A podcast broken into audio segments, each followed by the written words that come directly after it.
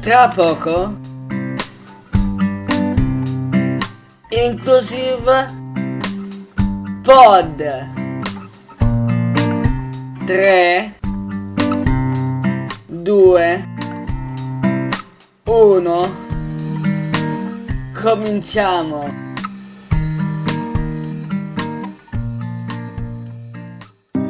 Ciao Gioia, benvenuto su Inclusive Pod.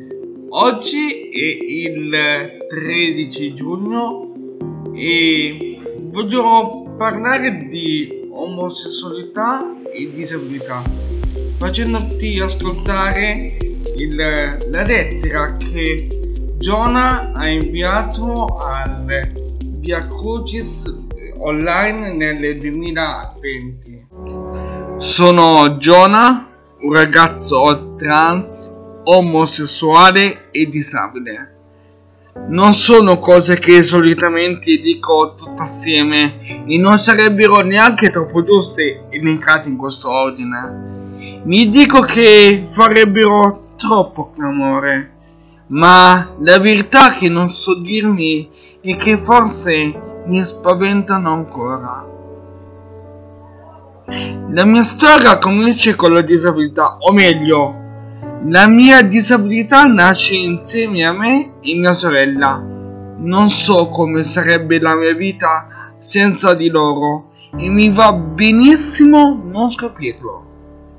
Coltivare la fede, una fede che sentissi davvero mia, in cui ero una pedina, seppur piccola, del suo progetto, interamente e dettagliatamente pensata da lui, mi ha aiutato ad accettarmi nel mio corpo atipico. A non sentirmi mai davvero solo, neanche nelle difficoltà, perché consapevole che chi mi conosce da prima che io sia, mai mi affederebbe una croce troppo pesante per le mie spalle, ma piuttosto, avendo grande stima di me, mi dà modo ogni giorno di scoprirmi nelle mie potenzialità attraverso le difficoltà. Anche io però un giorno ho iniziato ad avere paura. Sono trans. E quel progetto? Quel corpo meraviglioso e perfetto in quanto opera sua? A cosa ho creduto? Ero nel mio orto degli olivi. Non solo avevo paura, ma mi sentivo preso in giro. Figlio di Dio, e ora devo morire in croce? Piedina di un progetto perfetto, in cui anche il mio corpo disabile trova spazio e senso. E ora sono trans, omosessuale per giunta. In alcuni giorni nel mio pianto sono affogato. Sono morto nel tentativo disperato di trovare equilibrio all'interno di una dicotomia che il mondo mi insegnava essere così marcata. Fede e transessualità. Sentivo di rinunciare a qualcosa. A te o a me stesso. Eppure non potevi aver sbagliato tu. Mi sono affidato ancora più di prima ho paura, ma mi fido. E lo dico a tutti, ogni giorno, con il mio nome. Sono Giona, come quel profeta che ha avuto paura. Ha provato a scappare da ciò a cui l'avevi chiamato, ma non è scappato abbastanza lontano da sfuggirti. Insieme avete fatto meraviglie. Insieme io e te faremo meraviglia? Come lo so? In uno dei momenti di crisi, un passo che avevo da anni conservato silente nella mia memoria, ha preso la parola. Era l'unzione del re Davide, piccolo, ma destinato alle imprese straordinarie. Ma secondo quale criterio?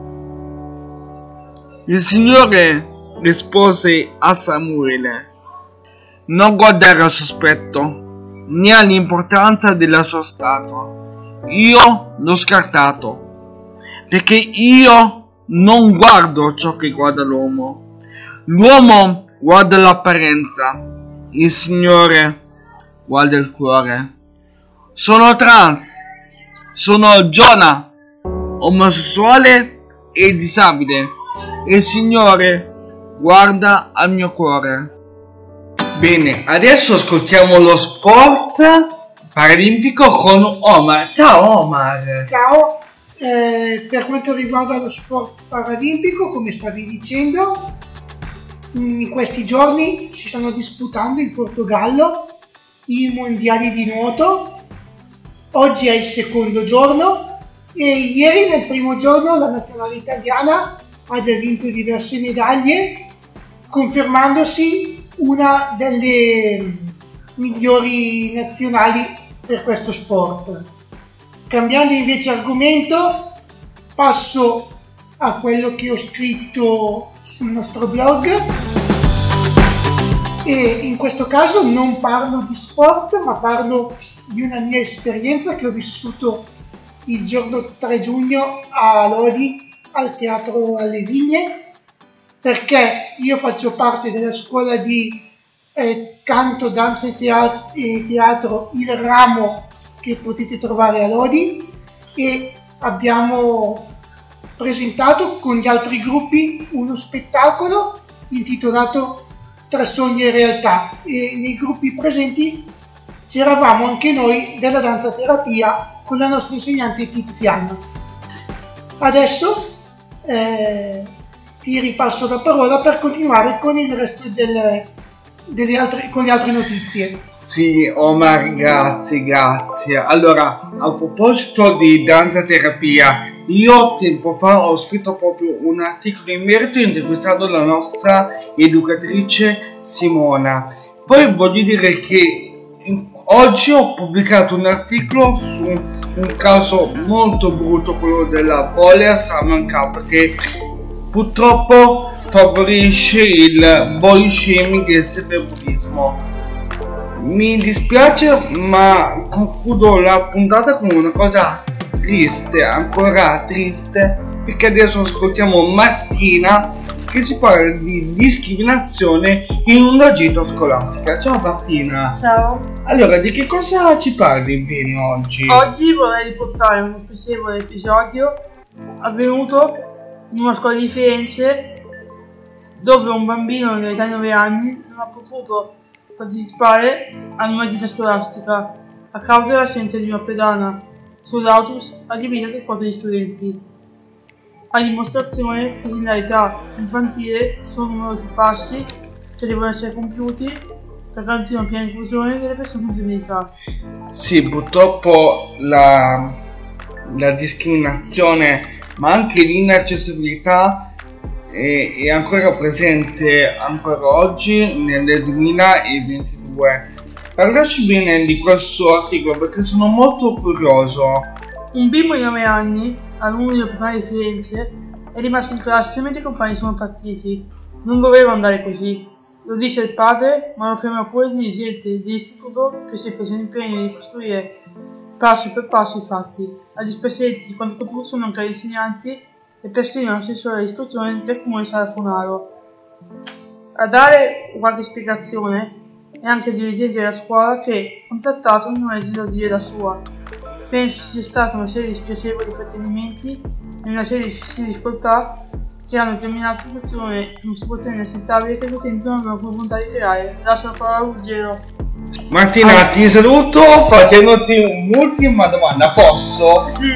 Allora, tu di che cosa hai parlato nel blog? Perché io ho parlato del TikTok, Omar ha parlato del suo spettacolo, tu di che cosa hai Nel mio parlato? blog ho, ho parlato del Sandro, che è una batteria fumasca, vestita per ragazzi disabili e punta di inclusione lavorativa. Benissimo, benissimo, una cosa molto bella questa roba qui. Io eh, ti ringrazio, ringrazio ancora e vi saluto e vi do appuntamento alla prossima. Ciao! Grazie da Inclusive Pod Bye bye.